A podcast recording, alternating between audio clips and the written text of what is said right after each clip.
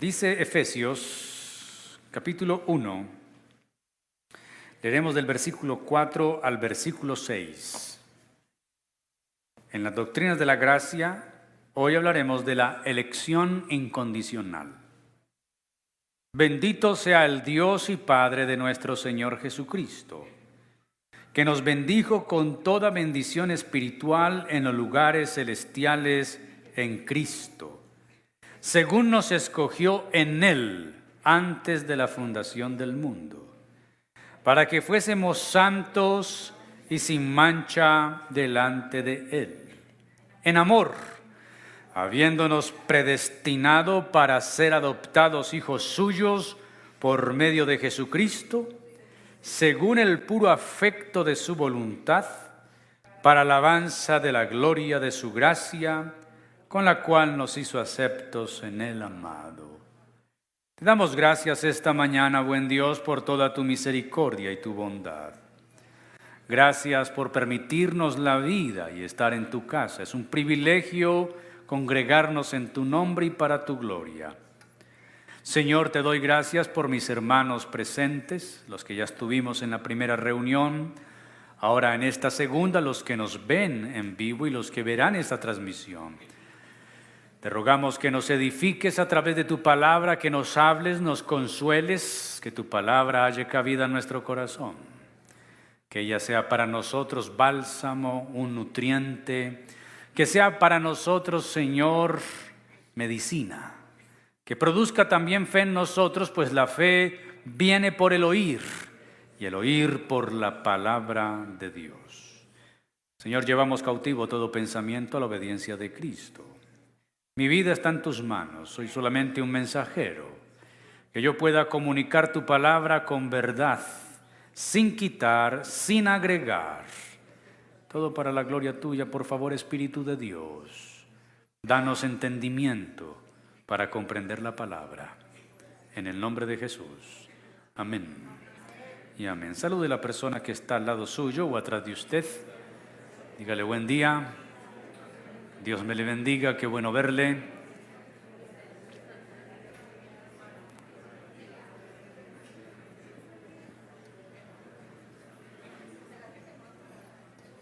Tome su lugar, por favor.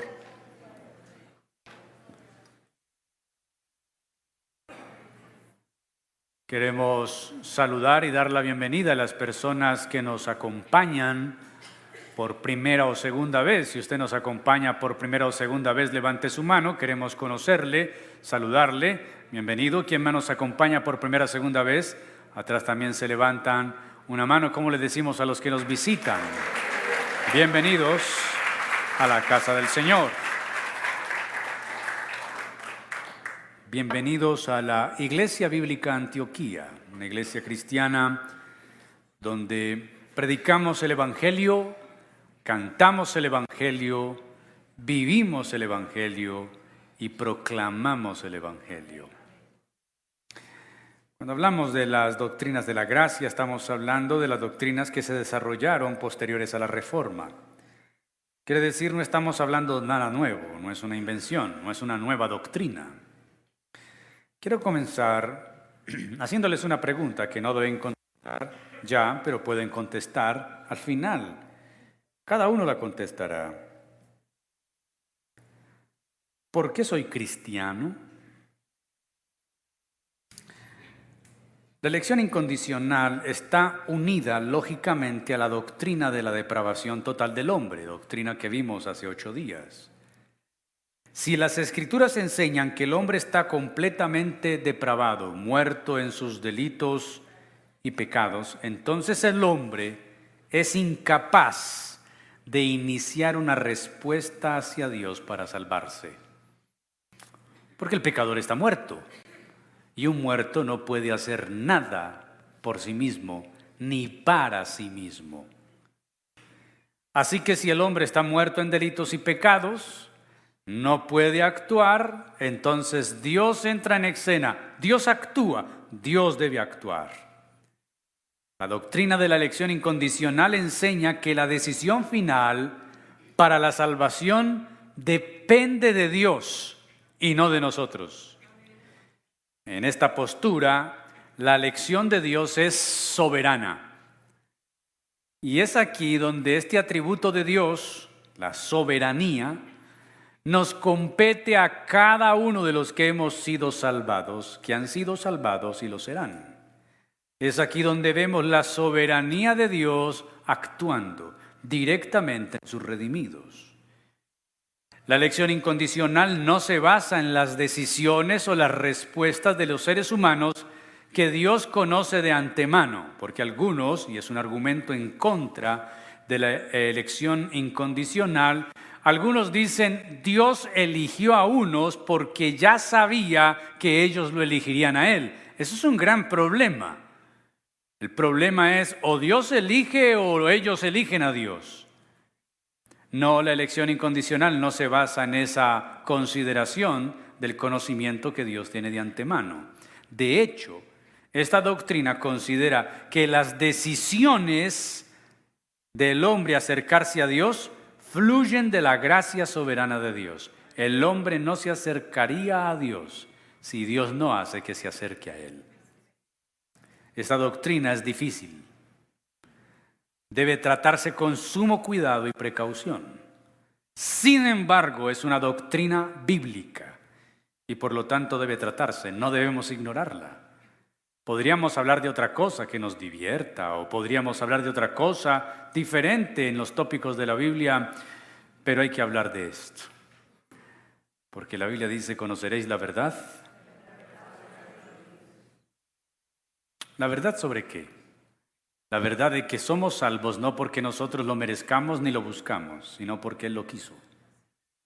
Entendemos pues que la elección incondicional enseña que desde el pasado eterno, Dios eligió incondicionalmente a ciertas personas para salvarlas, sin importar los méritos de parte de ellas. La palabra incondicional enfatiza que la elección no está condicionada por la presciencia de Dios, conocimiento anticipado de que los hombres lo elegirían, no, o creerían en Cristo, no. La elección no está condicionada a la capacidad o respuesta del hombre. Incondicional enfatiza que solo Dios inicia el proceso desde su soberanía. ¿Desde qué? Para entender lo que es soberanía es entender que Dios hace lo que quiere cuando quiere, con quien quiere, como quiere. Sin preguntarle a nadie, sin pedir permiso y luego sin consultar si estuvieron de acuerdo o no. La soberanía de Dios no atribuye democracias ni las permite. Les compartiré seis características principales de la elección. Parecen muchas, pero todas van encajadas una tras otra, es como una cadena con eslabones, y son necesarias verlas para entender esta doctrina. Las iglesias están llenas de personas que pretenden buscar a Dios y ganarse por sus méritos un espacio en el cielo. Las iglesias cristianas están llenas de personas con buenas intenciones, pero como una mala doctrina bíblica, pretendiendo decir que si viven en santidad, Dios los va a salvar que si son obedientes todos los días, Dios los va a salvar. Que si se comportan bien, Dios los va a salvar. Y ligan la salvación a ellos mismos. Quiero decirles, para tristeza de estas personas que están perdidas. Ayer una persona me preguntó precisamente la pregunta que muchos se hacen. Parece simple, pero no es simplista. Pastor, ¿la salvación se pierde? Esa pregunta va ligada a tonos 1 de ignorancia, 2 de desconocimiento, 3 de miedo, 4 de intriga, 5 de incertidumbre y otros de curiosidad. Bueno, mi respuesta para ella fue, si la salvación depende de ti, se te va a perder. Pero si depende de Cristo, jamás se perderá. Obviamente esto surge otras preguntas. Pero si yo soy salvo y empiezan con todas esas preguntas hipotéticas. Y si yo soy salvo y me descarrío, la pregunta no es si te descarrío, la pregunta es ¿por qué te vas a descarriar? Ningún salvo verdaderamente debe estar pensando en descarriarse. Si su mente y su corazón ha sido transformado por el Redentor, para un creyente ya no existe el pasado. ya no existe el mundo, ya no hay vuelta atrás. Pero cuando una persona está en la iglesia y sigue pensando en el mundo y si vuelvo atrás y si me descarrío y si vuelvo atrás, esa persona no ha conocido ni a su Salvador ni la salvación. Obviamente luchamos con el pecado todos los días, sí. Obviamente el pecado es nuestro enemigo, claro. Pero ningún creyente debe andar por la vida deshojando margaritas, ¿seré salvo o no seré salvo? ¿Seré salvo o no seré salvo? Comencemos con esto y creo que a medida que lo desarrollemos vamos a ir despejando algunas dudas. Lo primero que tenemos que decir es que la elección incondicional es el decreto eterno y soberano de Dios. ¿Decreto qué? Eterno. En el texto de Efesios lo leímos, pero déjeme mencionar Romanos 8:29.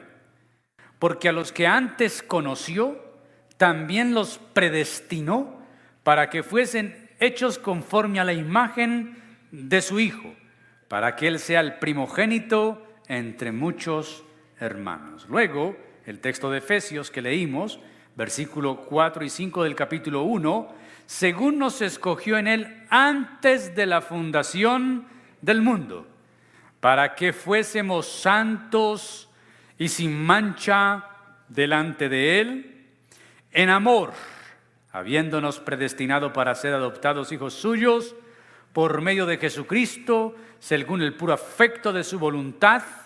Ahora Efesios 1:11, en él asimismo tuvimos herencia, habiendo sido predestinados conforme al propósito del que hace todas las cosas, según el designio de su voluntad. Esta elección es un decreto eterno antes de la fundación del mundo antes de que tú nacieras, de que tus padres nacieran, de que tus padres, los padres de tus padres nacieran, antes de que la raza humana existiera, Dios ya había decretado salvarnos. Antes de la fundación del mundo. ¿Para qué nos escogió? Para ser salvos. ¿Salvos de qué? De la ira, del castigo eterno por el pecado. El propósito de esa salvación, para ser santos y sin mancha delante de Él, el motivo de esa salvación, el amor.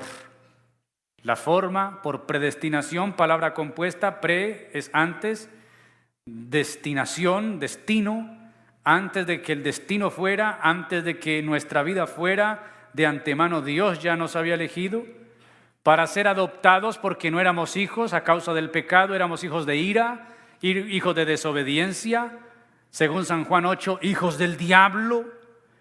Pero a través de la redención fuimos adoptados en Jesucristo. Y cuando Pablo dice por el puro afecto de su voluntad, está diciendo por su soberanía, porque Él lo quiso así. Ese versículo 11 dice, tuvimos herencia habiendo sido predestinados conforme al propósito del que hace todas las cosas, según el designio de su voluntad Designio de su voluntad, afecto de su voluntad significa Dios es soberano, la elección se basa en ese decreto eterno y soberano de Dios, así lo quiso. Ninguno de nosotros, ni de los que han sido redimidos en tiempos pasados, los que lo somos hoy y los que serán mañana, ninguno es redimido porque quiso ser redimido, sino porque Dios lo quiso así. Nadie se levantó una mañana diciendo, estoy cansado de mi pecado, ya no quiero ser hijo del infierno ni las tinieblas, voy a ser salvo, hoy me decido a ser salvo. ¿Alguien hizo eso? Iré a una notaría que registren mi nombre en el libro de la vida. Nadie. Dios llegó a nuestras vidas en un momento único, específico y especial. No esos términos que usamos a veces descuidadamente cuando yo busqué a Dios, no, no, usted no buscó a Dios, Dios no estaba perdido, Él lo buscó a usted, me buscó a mí, nos encontró. Cuando yo decidí seguir al Señor, ¿decidió seguir al Señor? No, Señor, usted no decidió nada. El Señor lo llamó para que lo siguieras. Lo segundo es que la elección es necesaria. ¿Por qué? Debido a la caída y la depravación total del hombre. Por tanto, refleja la gracia de Dios, no el esfuerzo humano. Si el hombre está muerto en delitos y pecados, un muerto nada puede hacer por sí mismo, por lo tanto la elección es necesaria para reflejar la gracia de Dios y no el esfuerzo humano, Romanos 9:11. Pablo está hablando de la elección, Pablo está hablando de la soberanía de Dios y coloca como ejemplo a Jacob y Esaú. Y dice Romanos 9:11, pues no habían aún nacido ni habían hecho aún ni el bien ni el mal para que el propósito de Dios conforme a la elección permaneciese no por las obras, sino por el que llama. Cuando Dios nos llamó, lo hizo desde antes de la fundación del mundo. No fue o nos eligió desde antes de la fundación del mundo. El llamamiento no se da como un asunto de última hora, la fecha, el día, el mes y el año en que tú reconoces que Él te salvó. La elección es mucho más antes que eso. Y Pablo en el ejemplo que coloca con estos mellizos de Jacob y Esaú, lo que está diciendo es que no habían nacido ni hecho lo bueno ni lo malo, y Dios ya lo había elegido. De hecho, en el vientre antes que nacieran, el texto de Romanos 9 dice que Dios dijo, a Jacob amé y a Esaú aborrecí. Pero ¿por qué si no habían nacido ni hecho lo bueno y lo malo? Porque Él es el que elige, Él es el que llama. Él es el soberano. Mire, este pasaje de Romanos 9 es absolutamente revelador, hermano, en cuanto a la elección.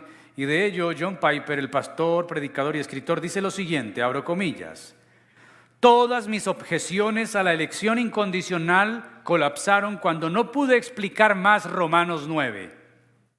El capítulo comienza con la disposición de Pablo de ser maldecido y separado de Cristo por sus parientes judíos no creyentes. Así lo dice 9.3 de Romanos. Esto implica que algunos judíos están pereciendo, no eran salvos. Esto plantea la cuestión acerca de la promesa de Dios a los judíos. Si Dios prometió redimir a su pueblo, Pablo pregunta, entonces Dios ha fallado porque no todos los judíos están siendo redimidos. Y Pablo responde, no es que la palabra de Dios haya fallado. ¿Y por qué no? Porque no todos los que desciendan de Israel, responde Pablo, son Israel. En otras palabras, el propósito de Dios no era absolver a cada persona individual de Israel. Había un, en cambio un propósito de elección de un puñado de algunos, no de todos. Así que para ilustrar el punto de la elección incondicional de Dios, Pablo usa la analogía de Jacob y Esaú. Nótese lo que dice el texto, a pesar de que no habían nacido aún, no habían hecho nada, ni bueno ni malo, para que el propósito de la elección de Dios permaneciera no por obra, sino por el que llama. A Rebeca se le dijo, el mayor servirá al menor, Romanos 9, 11 y 12. En otras palabras, mis queridos, el propósito original de Dios en la elección de los individuos para sí mismo de Israel y de todas las naciones, como dice Apocalipsis 5.9, en Apocalipsis Juan ve a los redimidos de toda lengua, raza, tribu y nación. Esa elección no se basó en las condiciones que se deberían cumplir. No hay unos prerequisitos, no, fue una elección incondicional. Así dice, tendré misericordia del que yo tenga misericordia y tendré compasión del que yo tenga compasión. Romanos 9, 15, 16 al 18, Romanos 11, 5 al 7. Ahí se muestra el Dios que es soberano y Jesús confirma esta enseñanza. San Juan 6, 37. Todo lo que el Padre me da vendrá a mí. Y al que a mí viene, al que a mí viene, nunca será echado fuera. Venir a Jesús no es la condición para ser elegidos o aptos, no, es el resultado de la elección. Nosotros no venimos a Jesús para ser elegidos, nosotros venimos a Jesús porque ya lo fuimos. El Padre ha elegido a sus ovejas, son suyas, y Él se las da al Hijo, por eso vienen. Juan 6, 65, nadie puede venir a mí si no le fuera dado del Padre. Juan 15, 16. Ustedes no me escogieron a mí, sino que yo los escogí a ustedes. Juan 17, 2. Cuando Jesús ora por sus discípulos al Padre, mire cómo el Señor deja claro el tema de la elección en esta oración. Ya que le has conferido autoridad sobre todo mortal para que Él les conceda vida eterna a todos los que le has dado. Juan 17, 6. A los que me diste del mundo les he revelado quién eres, eran tuyos, tú me los diste y ellos han obedecido tu palabra. Y ahora el versículo 9, ruego por ellos, no ruego por el mundo, sino por los que me has dado, porque son tuyos. Cuando estamos en Cristo, lo estamos no porque quisimos estar en Cristo, sino porque Él nos trajo a Él. ¿El qué? Esto es supremamente importante porque esto quita todo mérito de nuestro egoísmo, todo mérito de nosotros para que toda la gloria sea de Dios. En el libro de los Hechos, ¿por qué algunos creen y otros no? La respuesta de Lucas es la elección. Hechos 13, 48. A todos los que estaban destinados para vida eterna. ¿no? Este es el texto completo. Los gentiles, oyendo esto, se regocijaban y glorificaban la palabra del Señor y creyeron todos los que estaban ordenados para vida eterna.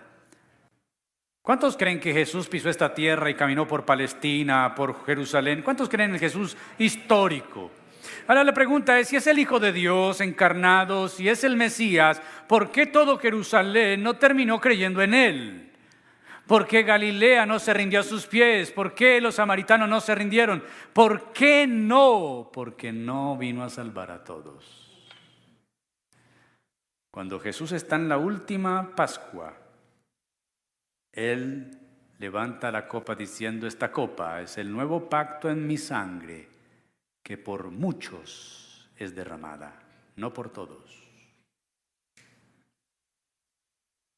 Así que esta cita de Hechos 13:48, esta elección no estaba basada en la fe prevista, más bien en la causa de la fe. Son llamados para creer, son llamados para ser salvos. En Efesios 1, Pablo dice, Dios nos escogió en Cristo antes de la fundación del mundo. En Él hemos obtenido herencia habiendo sido predestinados conforme al propósito del que hace todas las cosas, según el designio de su voluntad, Efesios 1, 4 y 11. Él es el consejo de la voluntad de Dios, que es eternamente decisivo en este asunto. Nótese esto. Llega el día del juicio. ¿Qué dirías si el día del juicio Dios te preguntara, ¿por qué creíste en mi hijo mientras que otros no lo hicieron? ¿Qué vas a contestar? No vas a decir, porque yo fui más inteligente. No. Seguramente tendremos que decir, por tu gracia. Si no me hubieras escogido, habría quedado espiritualmente muerto, sin respuesta, culpable y justamente condenado. Nadie está aquí porque fue más inteligente o porque fue menos pecador que otros pecadores. Todos cuyos nombres están inscritos en el libro de la vida lo están por la gracia de Dios. ¿Por qué cosa? Yo sé que esto es difícil aceptarlo para nosotros. Alguno estaría diciendo, hmm, si yo fuera Dios salvaría a todo mundo. Gracias a Dios tú no eres Dios ni yo soy Dios. Porque si tienes el hogar como lo tienes sin ser Dios, imagínate. No podemos juzgar las cosas porque Dios es un Dios eterno y soberano. Nosotros somos seres finitos y no somos soberanos. Lo tercero es que la elección es en Cristo. Dios escogió a los creyentes desde el pasado eterno para estar unidos a Cristo. Romanos 8:29, porque a los que antes conoció también los predestinó para que fuesen hechos conforme a la imagen de su Hijo, para que Él sea primogénito entre muchos hermanos. En la elección, Dios salva al enviar al Salvador, y llamar eficazmente a algunos para la salvación. Mire, esto lo hablaremos luego, el llamamiento eficaz, porque hay un llamamiento general, estamos predicando el Evangelio a los cuatro vientos y tenemos que hacerlo, pero solamente algunos responderán en fe. Esos que responden en fe y arrepentimiento son los que Dios está llamando. Y los demás, los demás no sabemos si más adelante los va a llamar al Señor. Pero todo el que responde al Evangelio con fe y arrepentimiento, esa respuesta es dada por Dios. El que otros no sean llamados o elegidos no es un acto de injusticia, aunque merecían la muerte y todos la merecíamos por pecadores, y en los que Dios no llama, Él muestra su justicia.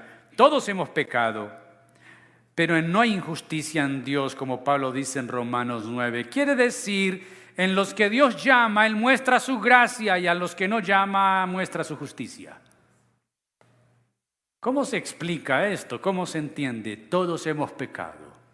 Todos los aquí presentes y ausentes, toda la raza humana está descalificada. Por cuanto todos hemos pecado, estamos destituidos de la gloria de Dios. El alma que pecare, esa morirá. Así que todos merecemos qué? La muerte. En la justicia de Dios todos merecemos morir. Pero Dios en su soberana gracia quiso salvar a algunos para mostrar en esos algunos su gracia y a otros no para mostrar en ellos su justicia. Pero no hay injusticia en Dios.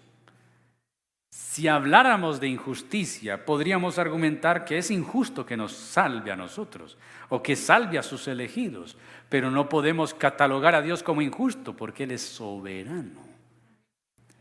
A los unos los salvó no por sus obras, y los otros son condenados por sus obras y por un Dios soberano que a unos llama y a otros no.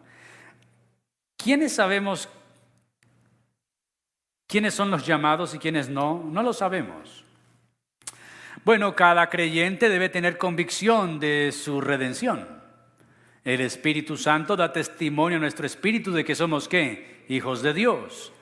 Así que cada creyente debe estar convencido de que ha sido redimido, acepto en el amado, no por obra, sino por la gracia absoluta y plena de Dios. Pero la persona que no es redimida todavía tiene oportunidad porque está escuchando el mensaje del Evangelio. Y alguien podría preguntar y decirse, pero bueno, si mi familiar que escucha el Evangelio no viene a los pies de Jesús, ¿qué pasa? No sabemos cuándo vendrá a los pies de Jesús. Porque Dios es el que conoce todas las cosas y tiene tiempo para todas las cosas y para cada persona. Pero puede ser que mi familiar no sea redimido, puede ser que sí, puede ser que no. Esas preguntas no nos corresponden a nosotros responderlas. Y si no hay respuesta, pues menos preguntarlas. Lo que sí tenemos que decir es que Dios no es injusto. En unos muestra su gracia y en otros muestra qué? Su justicia. Y nadie del que es salvo puede decir que lo es porque se lo merecía. Todos los aquí presentes merecíamos la muerte. ¿Qué merecíamos? Porque todos hemos pecado. Lo cuarto de estas, estos seis principios. El cuarto que vamos a ver, estas características de la elección, es que la elección implica la salvación de los elegidos y la provisión para su salvación o de su salvación. Quiere decir, Dios determinó predestinar, llamar, justificar, glorificar a sus elegidos. Quiere decir, esto no es un acto de última hora. Esto estaba planeado desde antes de la fundación del mundo.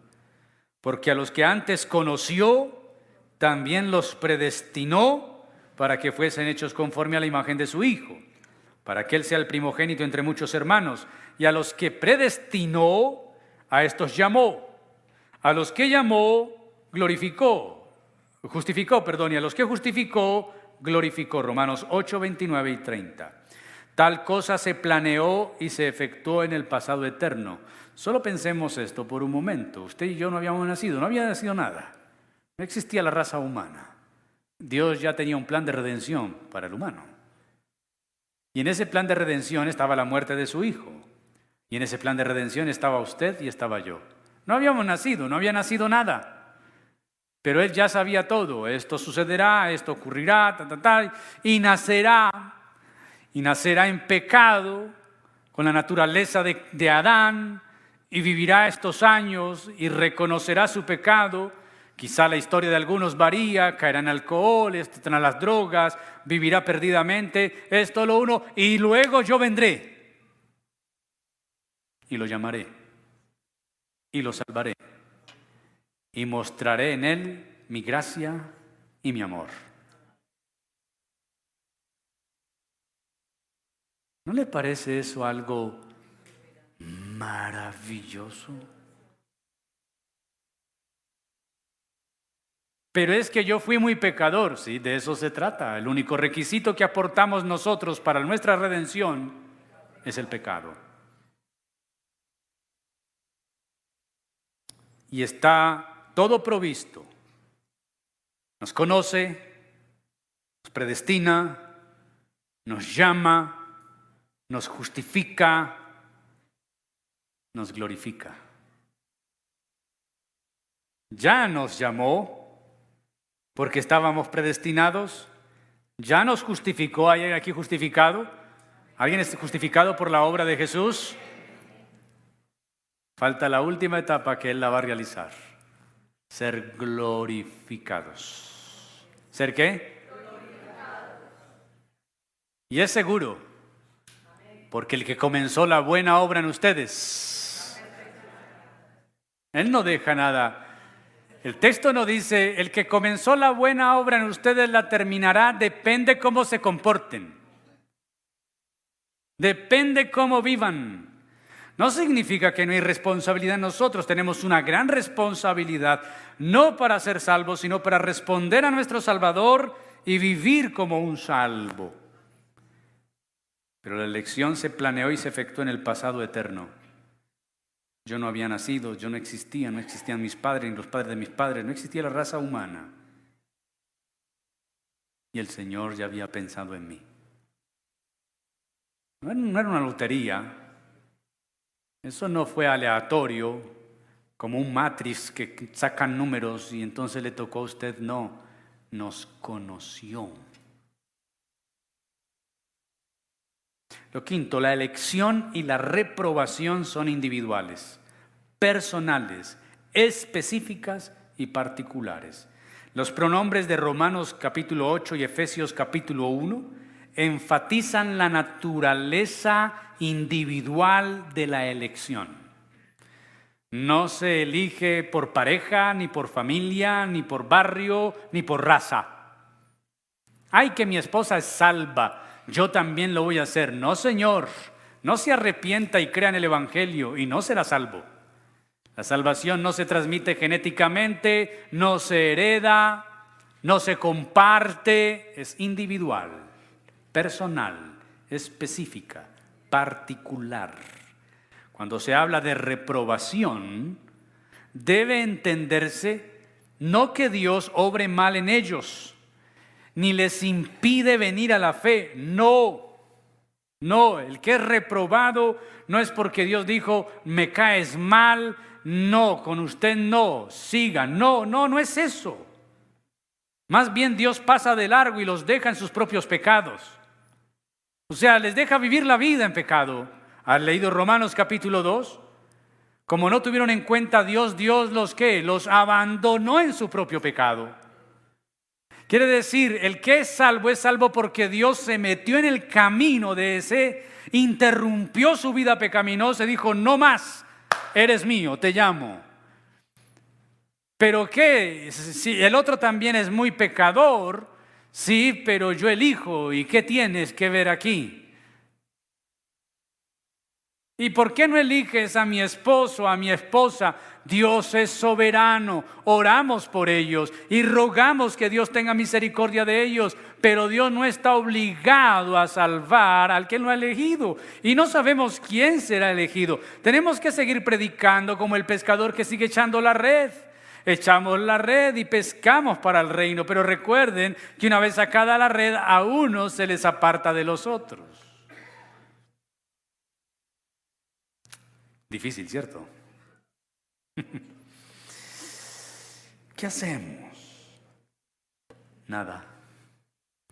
creer que Dios es el autor de todo esto. Él es el soberano. Él es el soberano.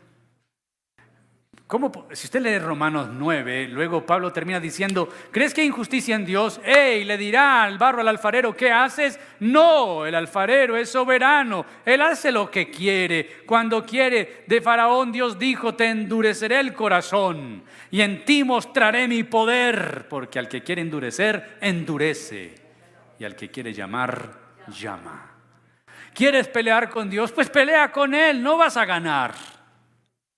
¿Y por qué vas a pelear si Él te llamó, no por lo que hiciste o dejaste de hacer, sino por su gracia? Antes dale gloria. Pero ¿por qué no llama a mi hijo? Ora por tu hijo. Él sabrá cuando tu hijo llegue a los pies de Cristo. Pero ¿por qué no llama a aquel? No eres Dios, no juegues el papel de Dios, no eres el maestro de Dios, no le des clases a Dios de cómo gobernar el universo. Alguien pretendió hacerlo y perdió. Job capítulo 38 al 40. Y Dios le hizo las preguntas a Job, ¿dónde estabas tú? Cuando yo ponía el planeta sobre la nada. ¿Dónde estabas tú cuando separaba las aguas? ¿Dónde estabas tú cuando creaba los ángeles? ¿Dónde estabas? ¿Dónde estabas? Dime, dímelo Job. Job se avergüenza y dice, yo era un necio, yo no entendía, hablaba lo que no entendía. Conozco que todo lo puedes. Mire, en esto de la aprobación y de la elección vemos una igualdad final, final. Los reprobados, quienes son pasados por alto por Dios, son condenados en última instancia y su condenación es tan cierta y segura como la salvación final de los escogidos. Ambas cosas son ciertas y seguras. Entonces no falta el que tenga el pensamiento del testigo de Jehová. Ay, si yo fuera padre no mandaría a mis hijos a un lugar de castigo eterno. El infierno no fue hecho para el ser humano, fue hecho para Satanás y sus ángeles. Pero Jesús lo dijo claramente a Nicodemo y esta es la condenación, que la luz vino al mundo pero los hombres amaron más las tinieblas que la luz porque sus obras eran malas y no quisieron venir a la luz para que sus obras no fueran reveladas. Dios no lanza nada a nadie al infierno. El que vaya a ser condenado lo será por su propia voluntad. Y el que es salvo por la gracia de Dios.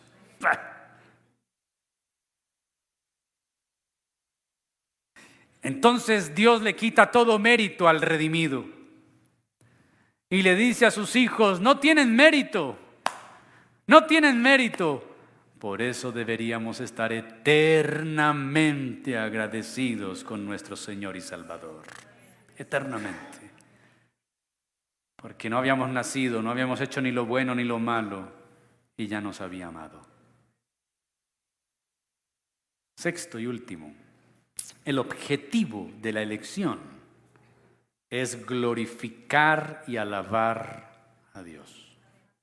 Efesios 1.6 y 1.12. Para alabanza de la gloria de su gracia, con la cual nos hizo aceptos en el amado. Versículo 12, a fin de que seamos para alabanza de su gloria, nosotros los que primeramente esperábamos en Cristo.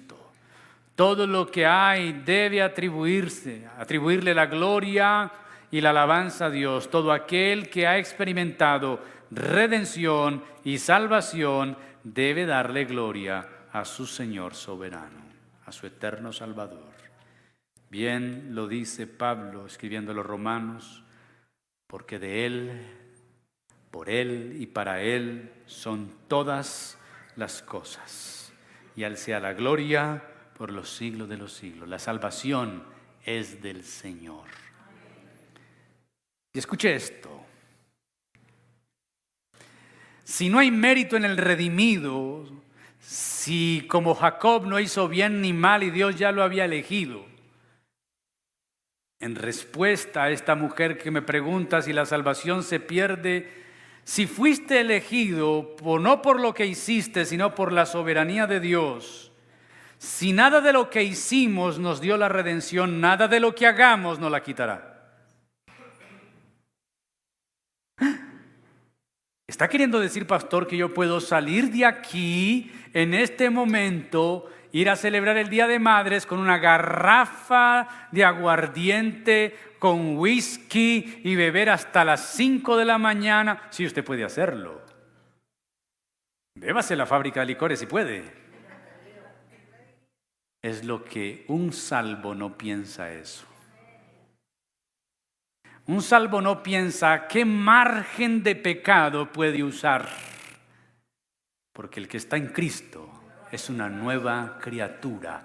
Las cosas viejas, todas son hechas Así que un redimido, realmente lavado con su sangre, combatirá contra el pecado, luchará con la tentación, pero jamás la verá como una opción de vida, porque nosotros fuimos lavados con la sangre del Cordero. El pecado ya no es nuestro amigo, es nuestro enemigo. Y si alguien que diga ser salvo todavía planea cómo volver atrás y hacer una trampa al Señor, no has conocido a tu Salvador. No lo has conocido. Has escuchado el Evangelio, conoces una iglesia, te congregas, pero no has conocido al Salvador.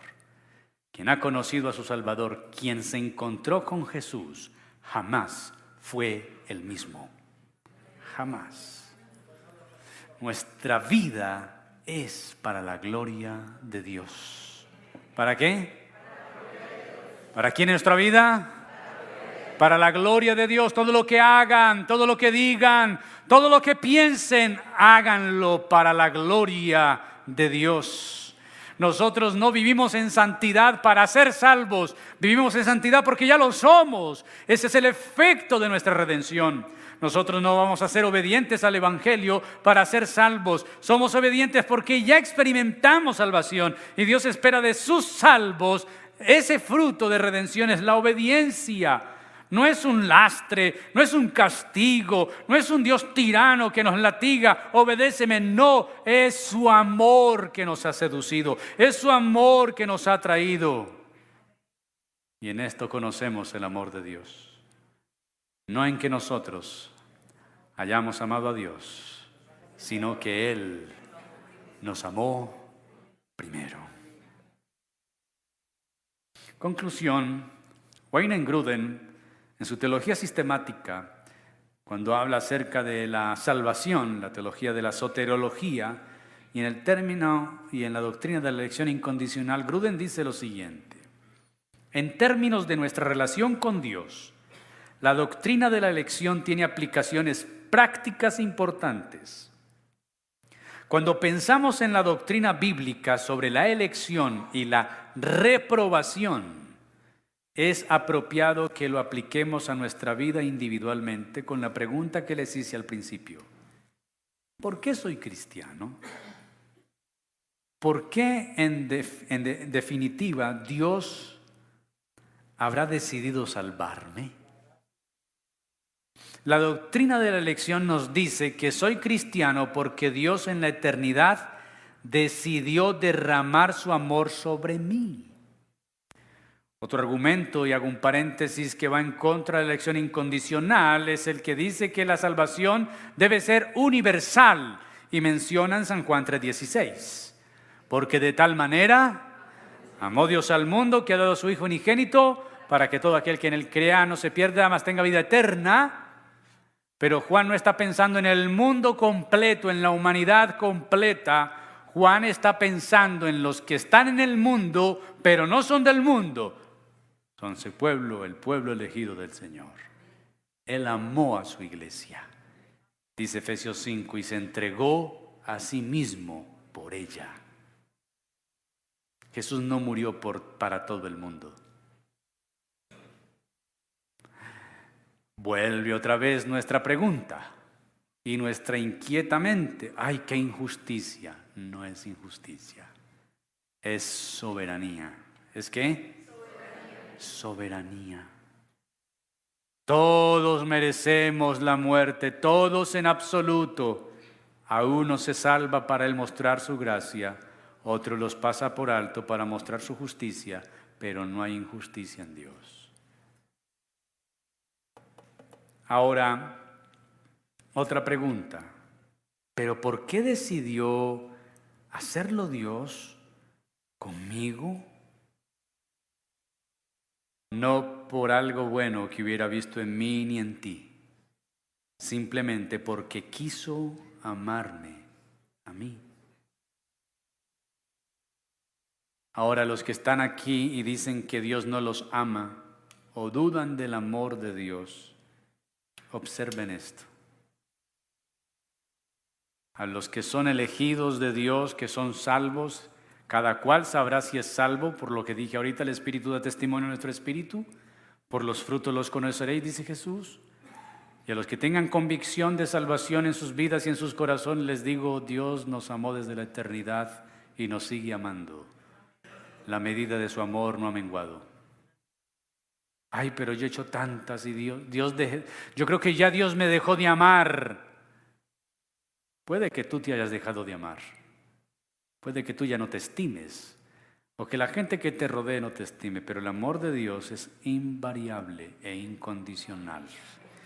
Pablo lo diría, escribiendo a los romanos, ni la vida, ni la muerte, ni lo alto, ni lo profundo, ni hambre, ni persecución, ni pestilencia, ni lo, presente, ni lo porvenir, nada ni nadie nos podrá separar del amor de Dios que es en Cristo Jesús, Señor nuestro.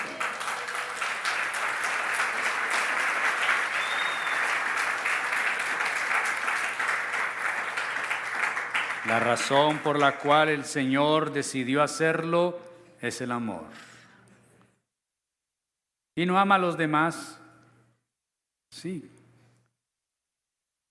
Él ama, pero también Él es pues justo. Mire, pensar de esta manera nos ayuda a ser humildes delante de Dios, porque nos, nos despoja de todo mérito.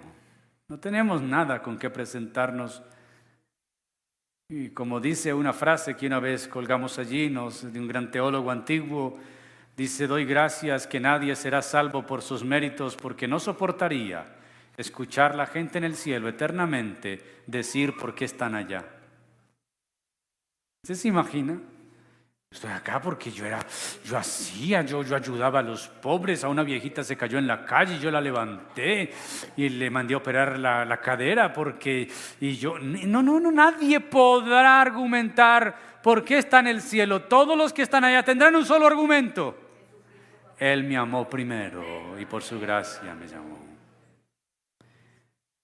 Nos permite darnos cuenta que no tenemos ningún derecho a la gracia divina, ninguno. Nuestra única y apropiada respuesta es darle a Él eterna alabanza y gloria por los siglos de los siglos. ¿Qué hacer con los incrédulos entonces, pastor? ¿Cómo predicarle a los incrédulos? ¿Cómo presentarle esto a una persona? Bueno, a los que no son cristianos hay que presentarles a Cristo libremente. Y algún incrédulo, algún pecador podría responder al Evangelio diciendo, he pecado terriblemente, Dios nunca podría salvarme y perdonarme esto, ni yo me lo perdono. Lo más esperanzador que puede un pecador saber es lo siguiente, te das cuenta de que Dios escogió antes de la fundación del mundo a quien Él salvaría. No lo hizo basándose en ti para nada. Antes de que nacieras hubieras hecho algo bueno o malo, Dios escogió si salvarte o no. No dependía de lo que hicieras. Él lo escogió desde antes. Por tanto, ningún pecador y ningún creyente se atreva a venir delante de Dios con una lista de las cualidades que le faltan para ser elegido. No hubo requisitos para la elección. Entonces pregunta un pecador, ¿qué debería hacer? Cree en el Señor Jesucristo y serás salvo, dice Hechos 16:31. Así es como se empieza. Así es como uno empieza confirmando su llamado y su elección. Primera de Pedro 1:10, él lo dice. Si nosotros entonces confesamos a Jesús y empezamos a creer en su evangelio, allí empezaremos a trasegar el camino de la redención. Si abrazas al Salvador, confirmarás que eres elegido y serás salvo. Primera de Pedro 1.10 dice eso. Por tanto, hermanos, esfuércesen más todavía por asegurarse del llamado de Dios, que fue quien los eligió. Si hacen estas cosas no caerán jamás. Hay que seguir predicando porque hay muchos elegidos que tienen que ser llamados y agregados a la iglesia, pero solo lo serán si escuchan el Evangelio. ¿Cómo creerán si no hay quien les predique? Por eso seguimos predicando. Alguien puede decir, Señor, no, pastor, que, que Dios nos muestre quiénes son los salvos para de una vez ser efectivos ir allá. No, no, no, no. Todas las naciones tienen que recibir el testimonio de Cristo Jesús. Todas las naciones será predicado este evangelio del reino para testimonio a todas las naciones. Y entonces vendrá el fin. Bendito sea el Señor que nos amó desde antes de la fundación del mundo y nos llamó para alabanza de su gloria. Él es soberano en llamarnos. Nuestra responsabilidad es obedecerle, seguirle. Todo realmente llamado y salvo no verá la obediencia a Cristo como una carga, sino como un deleite de obedecer a su Señor. Puestos en pie oramos.